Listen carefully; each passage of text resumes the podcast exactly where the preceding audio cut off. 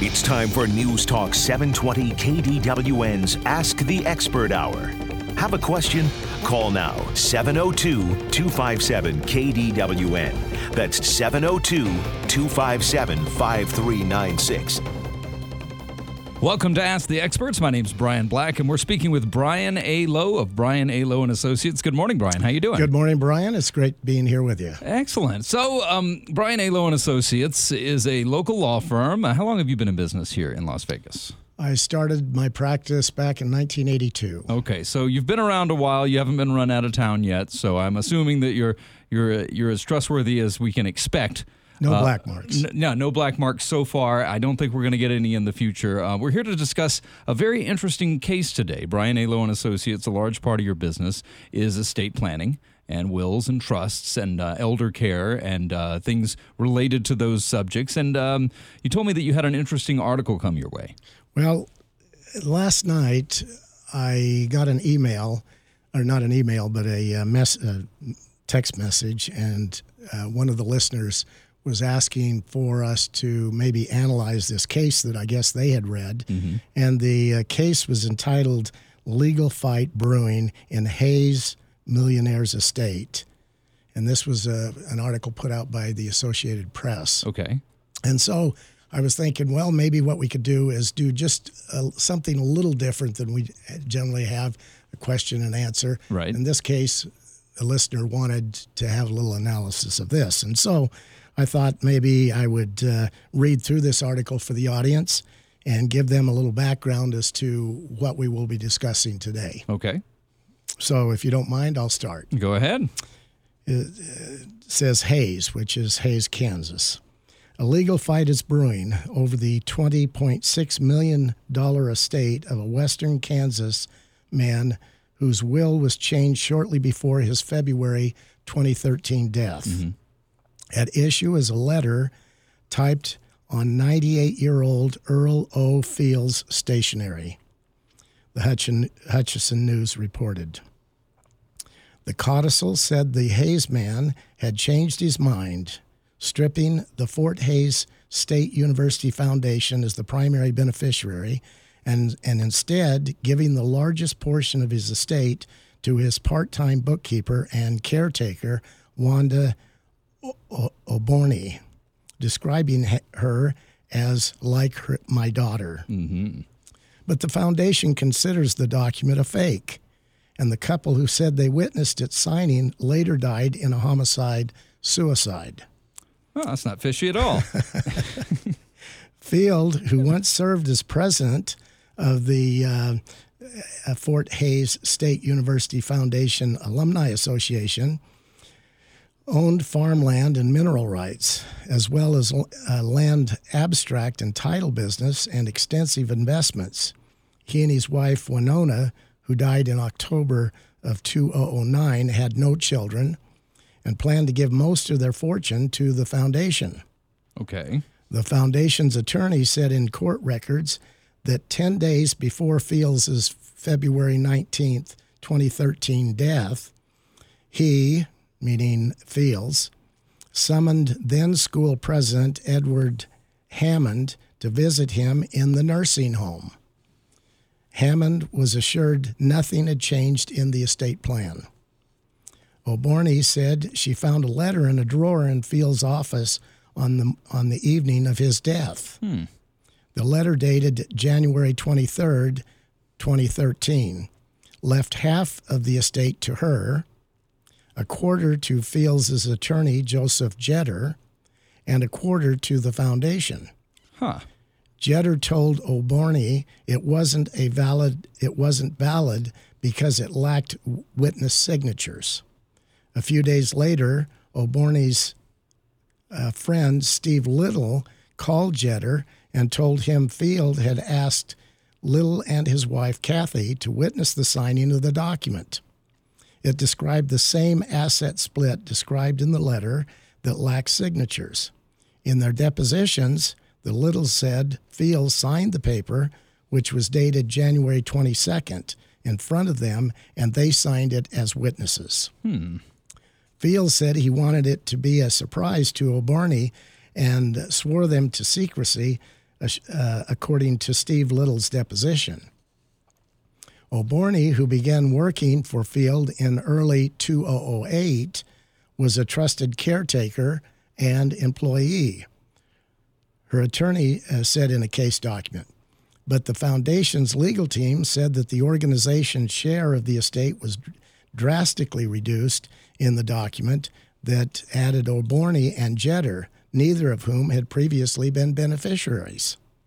The coroner's reports all in, into uh, Little's August death stated the couple had been contacted by the FBI about a grand jury hearing, but Jim Cross, a spokesman for the U.S. Attorney's Office in Kansas, said he, he couldn't provide any information about a federal grand jury.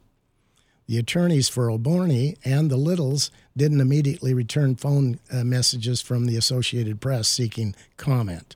Foundation attorney John Terry Moore said he, he couldn't comment on pending litigation. So what we've got here, let me see if I've got a, I've got a copy of this right in front of me, and okay, this all sounds very fishy to me. I'm just going to tell you right now, extremely fishy. This guy Earl O. Fields, no children, 98 years old. His wife had already passed away. Has $20 million that he says he's going to leave to his alumni association. And suddenly, on the night of his death, he decides to, according to his secretary, leave half of his money to her, which is which is you know at least ten million dollars. Yeah, yeah, ten million dollars, and and only a quarter of his money, five million dollars, to the University Alumni Association, and a quarter to his attorney. The word cahoots comes into mind here, but I don't know if that's necessarily the truth. Um, and then, of course, once the attorney, who quite honestly pointed out that this letter wasn't valid because it didn't have signatures, suddenly two uh, two witnesses come forth who later mysteriously die. It, it does sound strange. and I think that uh, you did very well in, in coming up with some of the facts that have to be considered now. Well, let's let's talk about that when we return. We uh, we've got to take a break here, but we're going to be back in just a moment with Ask the Experts. Brian A. Lowe is going to talk about this very strange case out of Kansas. We'll be back in just a moment. Now back to Ask the Experts on News Talk 720 KDWN. Welcome back. We're talking to Brian A. Lowe of Brian A. Lowe and Associates about a fascinating case out of Hays, Kansas, uh, regarding a 98 year old man, Earl O. Field, whose will is being contested. Uh, there were several interesting facts in the case. I wanted to, wanted you to kind of break it down for us here. Basically, uh, Mr. Field's will was changed at the last minute, allegedly, uh, stripping away the uh, endowment to his uh, alumni association of $20 million and giving half of it to a bookkeeper and caretaker who had never been in the will before. Can you tell us, give us a little more of a breakdown of what's going on here? Okay, let me tell you just a little bit about uh, the law. You know, so many people come in to me and and say, "Well, here are some facts. Am I a winner?" Tell me what the law is so that I know what I have to do in right. planning. Mm-hmm. It, it reminds me of when I went to law school. And before I went to law school, I had started out when I was right out of uh, high school in a civil engineering program and matric- matriculated into engineering. And then I decided later on to go into economics and statistics, but all my mathematics mm-hmm. uh, from engineering came with me. Right. And so I went into kind of an econometric model. And so in each of my classes, I could come up with an answer, a best answer. And all my life, I was always coming up with the best answer. Right. And after I uh, got my bachelor's degree, I went to get my MBA. And while in business school, the school was a very quantitative program. It was a two year program. And so we used a lot of math in coming up with the best answer. As mm-hmm. a businessman, you wanted to get the best answer. Right. Then I went to law school. And in law school, you take five, six classes. There's never anything that you hand in. Mm-hmm. At the end of the semester, you go in and you take an exam, and they give you a lot of fact patterns, and you write on it, and you come up with the the answer. And Your so, interpretation of the answer. That's right. And so what I did was I took all of the uh, uh, the issues that I could find, and having studied the law in this particular area and read all the cases, and I came up with the best answer in every one of my exams. Mm-hmm. How'd that go? Well, the dean of the school called me in about two weeks later, and he said, "Mr. Lowe, I don't think you're going to be much of a lawyer." and uh, maybe you should think about some other profession. And I said, Well, what's wrong? And they said, Well, what you did was you came up with answers. Right. And he said, In the law and with a lawyer, you don't come up with the answers. What you do is you come up with the arguments. You look at the issues. Right. And then you argue the issues because with every case, there's at least two sides. There's one side arguing one set of of facts, and there's the other side arguing another set of facts. Right. And so in this particular case, it's interesting that someone want, wanted us to analyze this case because there are issues on both sides here. And the trier of fact, the judge, will make some determination as to who is going to prevail. You know, that's that's interesting to me because I'll tell you, um, when I got my copy of this article, I read it and I just instantly came to a conclusion. Um, and I and I actually thought to myself, why is this even going to court? I feel like there's somebody should have stepped in at some point and gone, "That's ridiculous. You need to come with me to jail."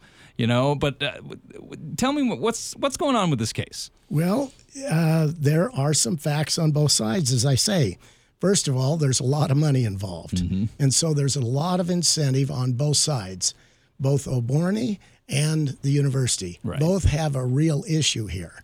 And so they have some uh, desire of prevailing, let's say, mm-hmm.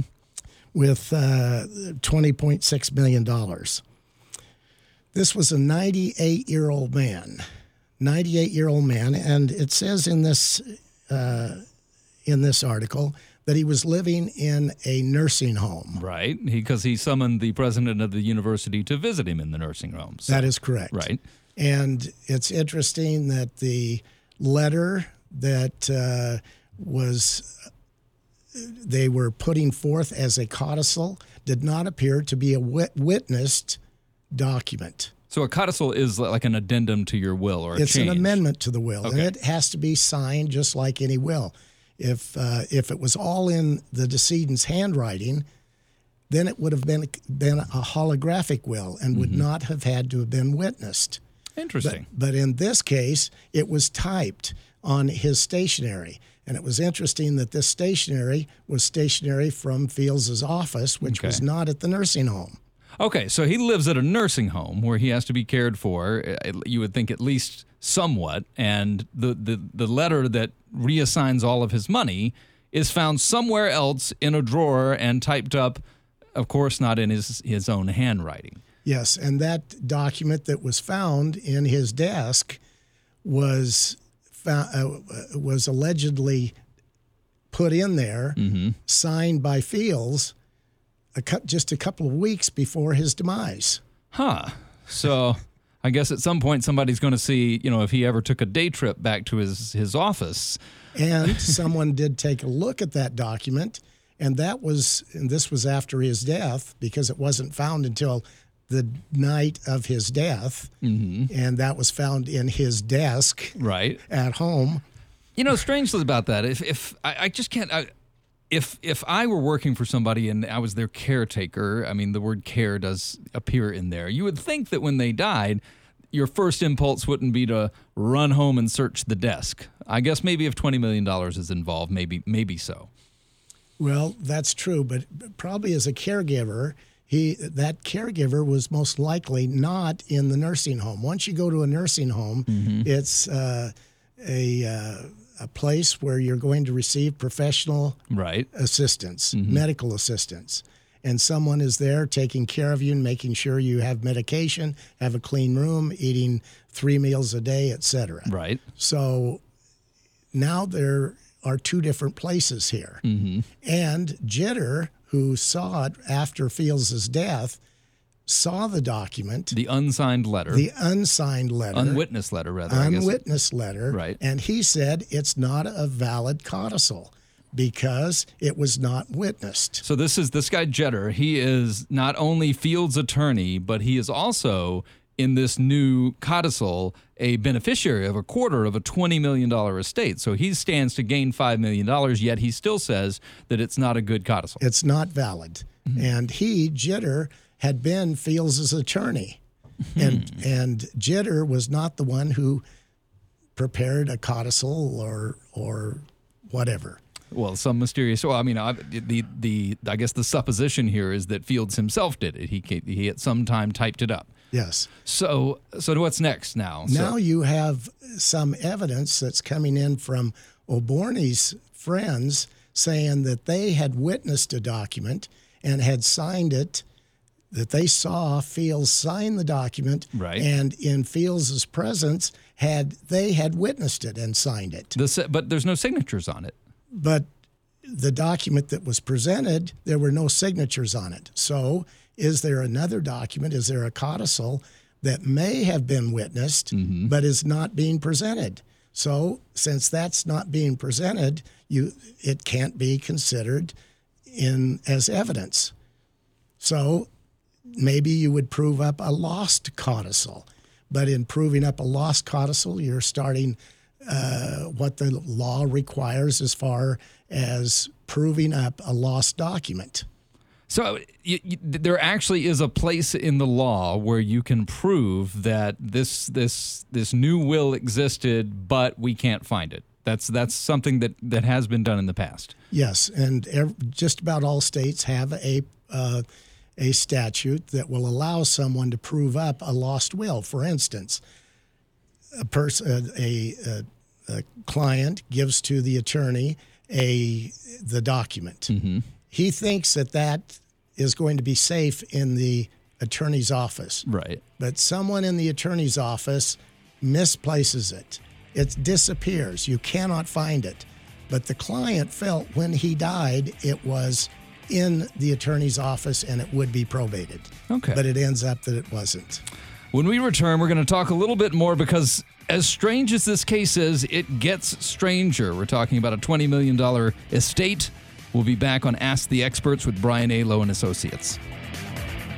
Now back to Ask the Experts on News Talk 720 KDWN.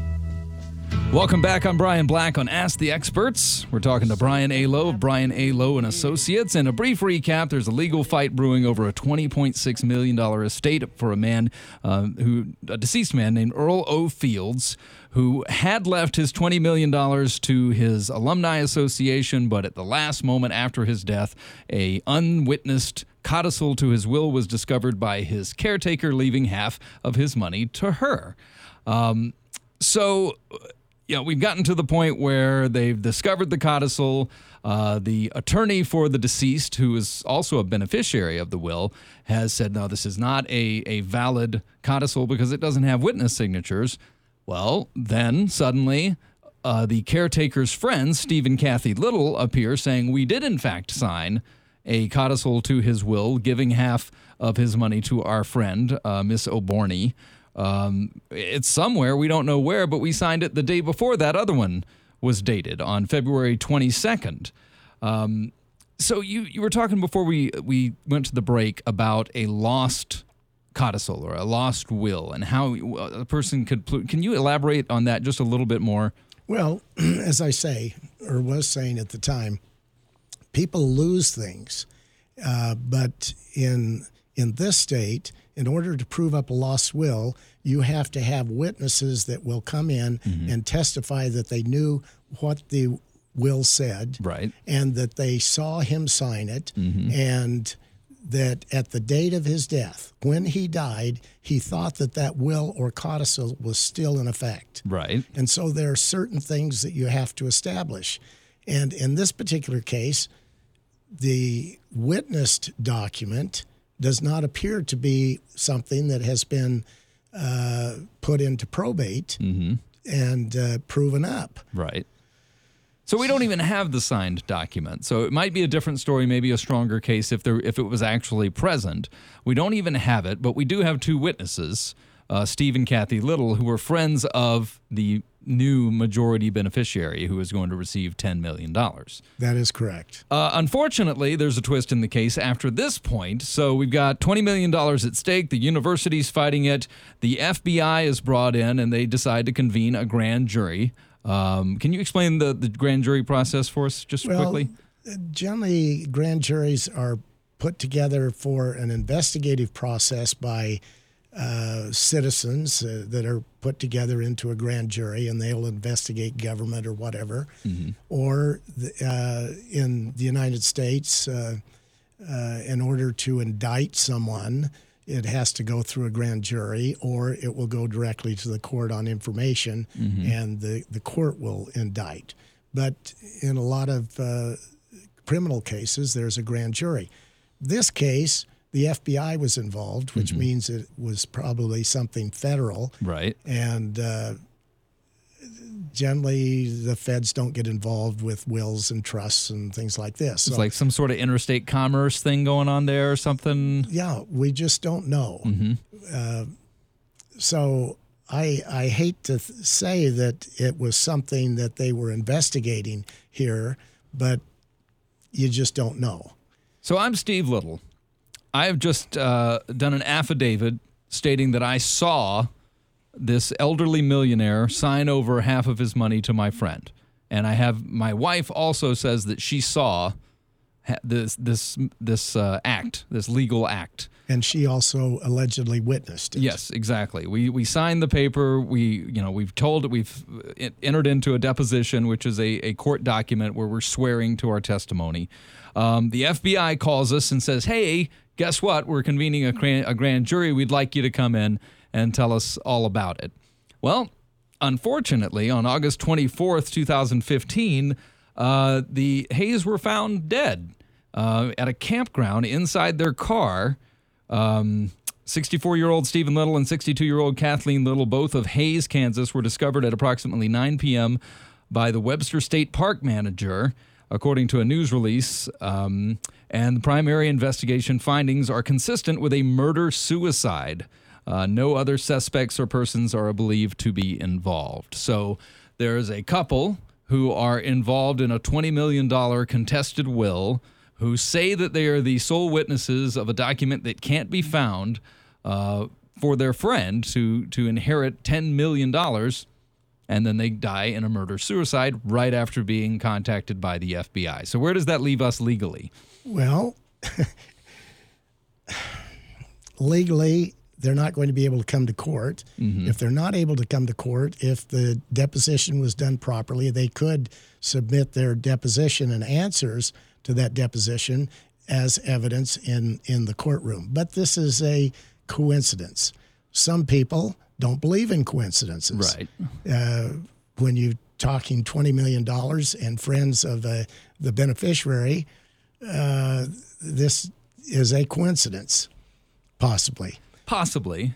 Um, my, my question for you is if these people had been brought in before the grand jury and had to testify to support their testimony in their deposition, would it have been better or worse for the the beneficiary? Or is it better now that they just have the deposition which functions as testimony correct?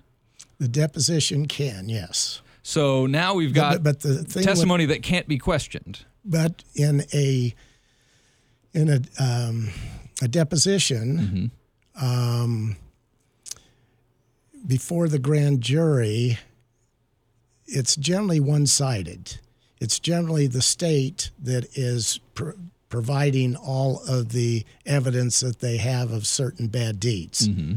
And there's no cross examination to ferret out okay. the truthfulness of that of, of the deposition. So you have to factor that in that there was no cross examination or, or ability to to enlighten the trier of fact right. as to what really happened. So, in all likelihood, what would have happened in the, the grand jury is that they would have just submitted their depositions as part of the the facts of the case. There wouldn't have been any kind of, you know, law and order style breaking them down on the stand type stuff. they're they're not there to be cross examined. Gotcha. So you bring them in, mm-hmm. Uh, but uh, when I mean you bring in that deposition and you can read it. You get someone to act like they are the uh, deponent, and then the prosecutor or the attorney for, let's say, um, uh, Oboni would state the question, and then there would be the answer. And they just read the the document into testimony. Correct. Okay, so, so, well, I guess this is a question for the police. How do they, you know, why, why kill yourself then? I mean, you you were fine. Uh, yeah. You don't know. As I say, it's a coincidence. It could have been a complete coincidence in that it had nothing to do with the twenty million dollars whatsoever. But what it does is, in your mind, I can kind of tell that you are thinking there is something really bad here. That uh, Obon- Oborny probably got her friends to give this evidence and say that they w- witnessed it, et cetera, et cetera. And so they should uh, they should lose and it should go to the foundation. But What- we haven't looked at some of the evidence on the other side. Well, we'll do that when we return. You're listening to Ask the Experts on AM 720 KDWN with Brian A. Lowe and Associates. Now back to Ask the Experts on News Talk 720 KDWN. Welcome back. We're talking to Brian A. Lowe of Brian A. Lowe and Associates about the Fields case out of Hays, Kansas, where a $20 million uh, estate is at stake in a fight between the former caretaker of the estate and also the uh, the alumni association of the uh, the deceased former university. Now, to me, it sounds kind of open and shut. Just to quickly recap: 98 year old man. He was leaving all of his money to his university alumni association. His caretaker comes up with a typed will that comes out of nowhere with no witnesses. When she's told there's no witnesses, she comes up with witnesses. The witnesses then later shoot themselves uh, before they can ever come to court and testify. It seems open and closed, but you said that there's other things to consider on the other side of the case. Well, what what was the uh, decedent's intent? We really don't know what the intent is. There are a couple of, of things that we have to think of here, though. Is one, his his spouse is deceased, so he most likely has the ability to give away all of his property as he sees fit. There, uh, they live in a common law state where probably since he accumulated all this wealth, everything is considered his. So he has the right to give it to whomever he wants, but he has no children. It appears that he went to the that university and because he served as president of the alumni association and was rah rah university Um, so he had the right to say, I want it to go to the university. But also, there was another person who came into his life that was a good employee, Right. was his bookkeeper, and was his caretaker for a period of time. Well, and uh, you know, somebody who takes care of a twenty million dollar estate, as a bookkeeper might do, you know, and you know, is working closely with your lawyer and with you. That's a very important person in your life. But they said caretaker. Generally, a caretaker is a person who takes care of the person. Right. Their physical needs. their physical Emotional needs and needs. watching Yeah. watching over them. There was no evidence that we saw where he was tucked away somewhere where people couldn't get to him. Right. It says that he was living in a nursing home, so he had people around him that he could talk to. Right. He had the ability to call up the university president and say, "Come on over and see me." Mm-hmm. Uh, And nobody's claiming he wasn't in his right mind. and no one is claiming that he was incompetent. Mm-hmm. And uh, we don't have any. A lot of the facts here are left out, but there, some of those facts could be helpful in in coming up with a decision. Uh, generally, to overturn the codicil, if the codicil were valid, Mm-hmm. that's going to be the tough thing. Sure. Without it being witnessed, it may not be a, a, a valid codicil. Uh, but they are not claiming that there was fraud. There was an insinuation that there was fraud on Oborny's part. Uh, duress.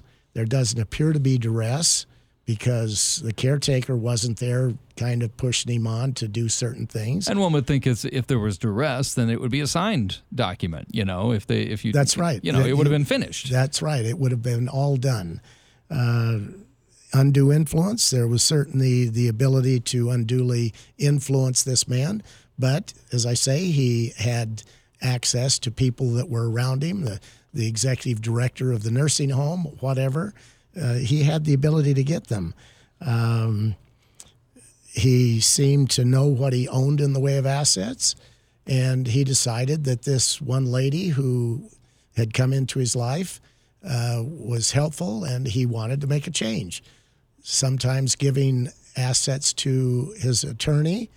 Uh, people will like to do that because Sure. the attorney has done so many good things for him. It helped him gain the $20 million to begin with. Right. And so he wants to give the attorney something. Mm-hmm. Uh, but it does not appear that his attorney was involved in doing the will because if the attorney was involved in doing the will, then there's almost a surety that they're going to claim that there was some undue influence on the part of the attorney. So the attorney divorcing himself from any issues here, let it prove out by itself. Right. And if you're going to become, if you're an attorney and you're going to be a beneficiary under a client's will, you have to tell them, go somewhere else. Right. Go to another attorney.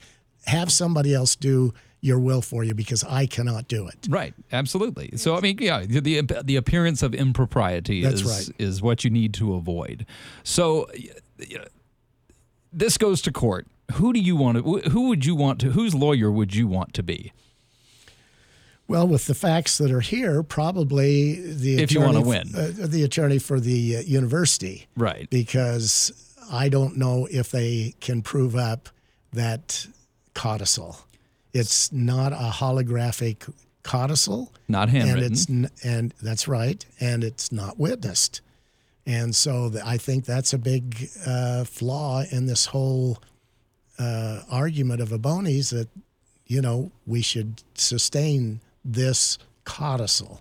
Now, is it in the realm of possibility that this is one of those cases that's only being pursued in the hopes of a settlement? It could be. I I mean, we're talking about 20 million here, and if the university, I would imagine, just wants to stop what they're doing, they could probably part with some of that money and let it go. They they could, and sometimes it does lead to a settlement. Uh, I don't know if it was on the air, but I talked about a similar case that I had a number of years ago. Yes, we did talk about that. Yes. Okay, and in that case, uh, the university just wouldn't let loose, but they they had a problem. They couldn't prove up a lost will. Right. So they got the settlement. That's right. They uh, we proposed a settlement to Right. them if they would just stop give you know creating problems because they went from the the district court of Clark County to the Supreme Court of Nevada to the federal court of the United States. I mean, they just would not let up because of the size of the estate. right. And we finally offered them a settlement, and they took it. So if someone, uh, you know, uh, obviously this is a strange and unusual case, but the, when somebody is is planning their will, their trusts, they need to come to you. Why? They need to come to an attorney so that everything that is done is done with the idea that, I mean, the attorney's looking out for the end result. Now, what will bring about an end result? It's the facts. It's it's how you set this up. And if you're if it appears that you're acting under some undue influence or mm-hmm. incompetence or whatever, then you've got to do whatever it takes to establish the fact that you know what you're doing. And sometimes that means that you've got to get a professional that will come in and talk to them and determine, yes, they have capacity. Right. And then you have to have witnesses that will that will talk with them and, and make sure that they understand what they own in the way of assets and who they want to give it to and why they want to give it to them Right. there are things that are done when you are doing a will that you don't know what's going to happen at the end of the day, maybe 25, 30 years later. Absolutely. And you want somebody with ex- you want somebody with experience who can tell you, well, gosh, 10 years ago I represented a guy and this happened and so therefore we have to prepare for this eventuality. And and somebody like yourself or, or one of the attorneys at your company at Bryan A. Lowe and Associates can help somebody with that planning so that they're not laying in the nursing home uh, you know, with their typewriter in their lap trying to, to type up a codicil that has no legal binding. That's correct. So, if you're interested in planning your estate, and, and you should be interested, no matter how old you are, anything can happen, give Bryan A. Lowe and Associates a call. Their number is 702 259 0002, or you can visit them online at bryanalowe.com. That's Bryan with a Y, Low with an E, bryanalowe.com. You're listening to Ask the Experts. My name is Brian Black. We'll be back next Monday with more advice from Bryan A. Lowe of Bryan A. Lowe and Associates. Thanks for being with us, Brian. Thank you, Brian.